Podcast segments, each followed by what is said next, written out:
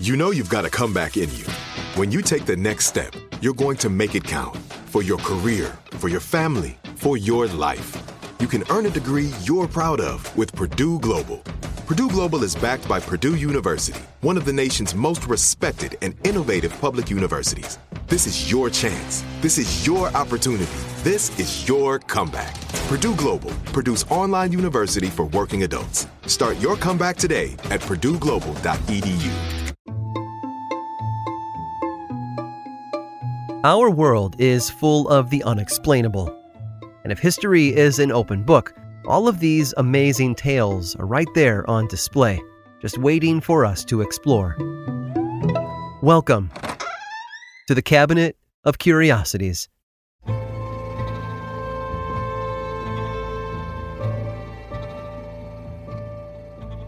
Everyone wants to make their mark on the world, to leave something behind for others to remember them by.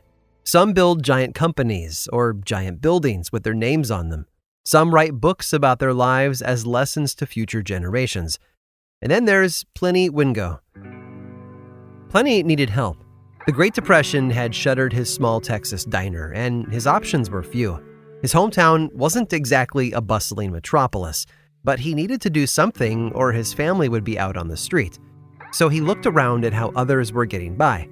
There were bread lines and soup kitchens, but those wouldn't help him long term. An income was necessary, and FDR's New Deal wouldn't be implemented for another several years. It was around this time when Pliny noticed an interesting trend among the desperate. Specifically, he saw their willingness to subject themselves to absurd and sometimes dangerous stunts for a little notoriety. Performing an odd trick in exchange for a bit of fame seemed like the only viable way to make any real money, especially for someone like Pliny who didn't have an agricultural background to rely on. There were men who spent days, sometimes weeks, at the top of a flagpole. One person pushed a peanut up the Rocky Mountains with only his nose. Pliny took an inventory of the stunts that had been performed up till then, and it looked like everything worth doing had already been done by somebody else. Except one. No one had attempted to walk the circumference of the earth. Pliny saw a unique opportunity to chart a path for himself and his family by being the first man to circumnavigate the globe. He bought himself a pair of shoes, some glasses, and a good backpack. He also started training with a doctor because he'd never attempted such a strenuous feat before in his life. In fact, no one had, which was what made the stunt so fascinating. On April 15th of 1931, Pliny began his journey east, leaving his wife and daughter behind in Texas as he set out to make a name for himself, one step at a time. He had very little money on him, but with the help of people he met along the way, he was able to eat and sleep without too much to worry. He autographed postcards for 25 cents apiece and often stopped to chat with locals who would offer assistance on his journey. To make his way overseas, Pliny took a job on a ship working under a chief steward who made his life miserable. All part of the journey, he thought. Once in Europe, he continued his trek through Germany and down to Turkey, where authorities encouraged him to leave the city as quickly as possible. His efforts had sparked outrage among the local population and incurred death threats. To them, what he was doing was unnatural, silly, stupid. But despite the dangers and occasional harassment by police for his ludicrous plan, Pliny continued on his route, eventually hiking all the way to Italy. If only his success in the United States had followed him across the Atlantic. Despite having his name in the papers, Pliny hadn't found the kind of hospitality in Europe that he'd had back in the US. Luckily for him, a wealthy Italian benefactor sympathized with his plight and helped him find his way back to the United States. A ship carried Pliny to California, where he resumed his walk back to Abilene in Texas to reunite with his family. By the end of the trip, 18 months had passed, and the exhausted hiker had worn out 13 pairs of shoes. The fame he'd earned from the stunt didn't last, though, and it wasn't long before he was looking for other ways to make a buck in a poor economy. Thirty years later, Pliny wrote a memoir about his experience of walking around the world. But just like the stunt itself, the book didn't earn him much of an income. This might not seem surprising, as a dozen more pedestrians had managed to walk or run around the world since his first step. What is surprising is that Pliny did it differently than anyone else. Those special glasses that he wore, they had mirrors built in to allow him to see what was behind him. Pliny hadn't just walked around the earth, you see. He'd done the whole thing backwards.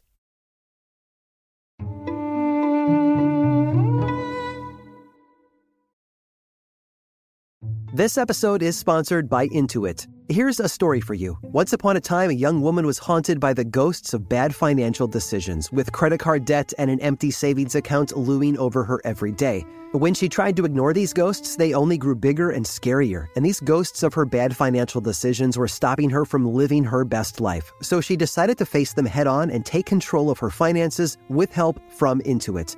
Intuit helps you face your financial fears with confidence through products like TurboTax, Credit Karma, QuickBooks, and MailChimp.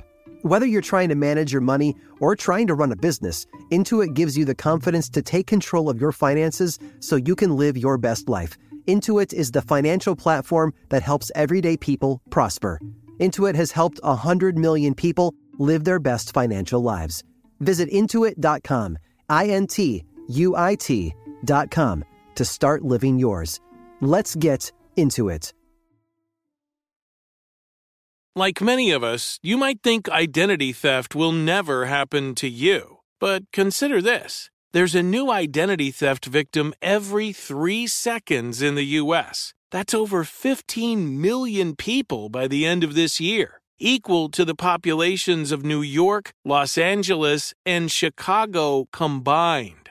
Even worse, identity theft victims often don't even know they're victims. That's why Lifelock Identity Theft Protection alerts you to identity threats, even the ones that don't show up on a credit report, like data breaches, fraudulent bank transactions, loan and credit card applications, and crimes committed in your name. If your identity is stolen, your own dedicated Lifelock US based restoration specialist will work to fix it.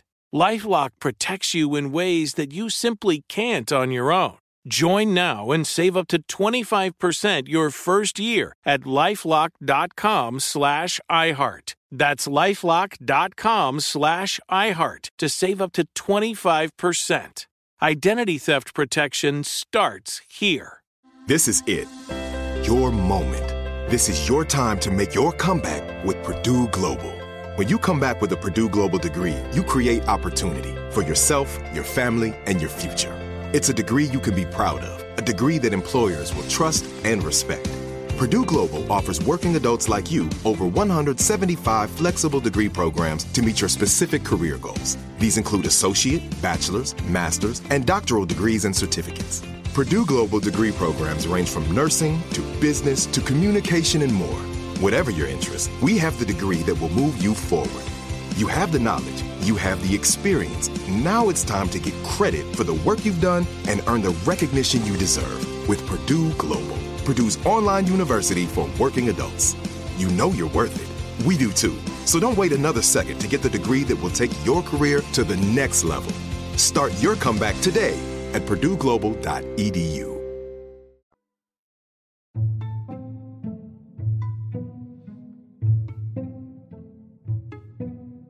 English historian John Dalberg Acton is known for his oft quoted saying Power tends to corrupt, and absolute power corrupts absolutely.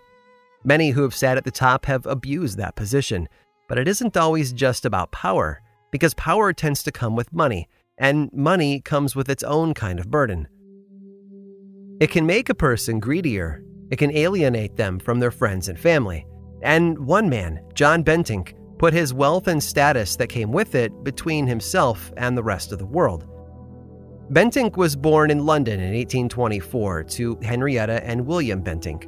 William was the fourth Duke of Portland and a pillar of the Bentinck political dynasty. His son John had no interest in politics, but the young Bentinck was eventually forced to take over as Marquis of Titchfield after his older brother's death from a brain abscess. Unfortunately, the elder Bentinck wasn't the only family member with medical problems. John, too, was known to suffer from lethargy, short term memory loss, and sciatica, which affected his time in the military during his youth. However, that didn't stop him from moving up in the world. especially as more of the men in his family continued to die off. After his father passed away in 1854, John became the fifth Duke of Portland, a title that also granted him a seat in the House of Lords. He didn't really want it, though. His interest in politics was one of necessity, not passion. John had no desire to live under a political spotlight and opted for solitude as much as possible. He spent most of his time at his estate known as Welbeck Abbey. It's where his family had lived for generations, and now that John was in charge, it was time to make some changes. You see, John had a problem with people.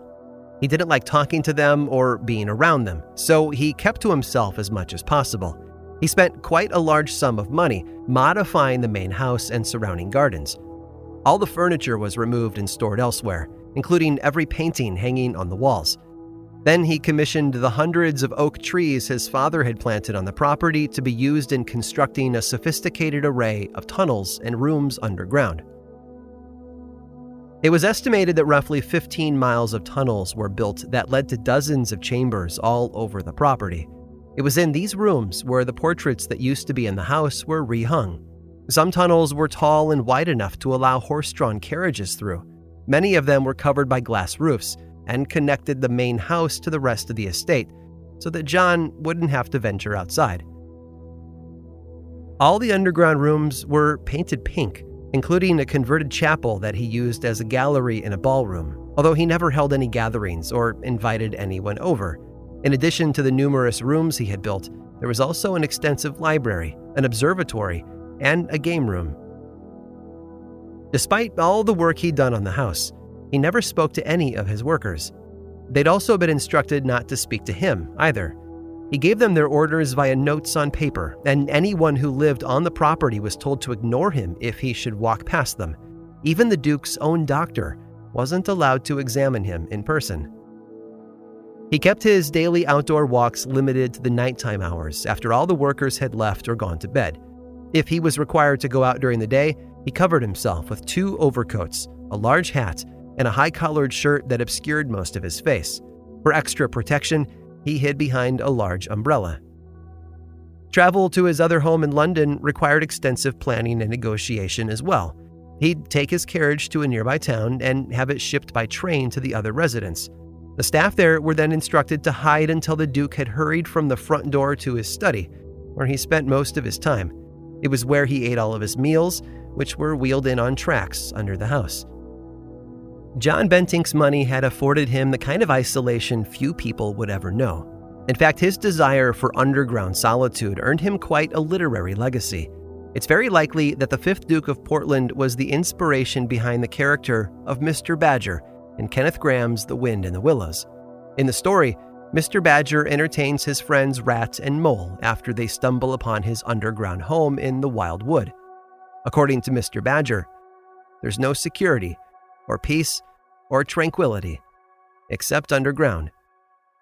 I can't help but think that John would wholeheartedly agree.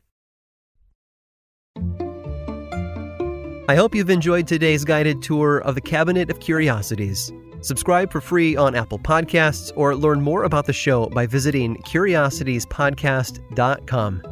This show was created by me, Aaron Mahnke, in partnership with How Stuff Works I make another award winning show called Lore, which is a podcast, book series, and television show. And you can learn all about it over at theworldoflore.com. And until next time, stay curious.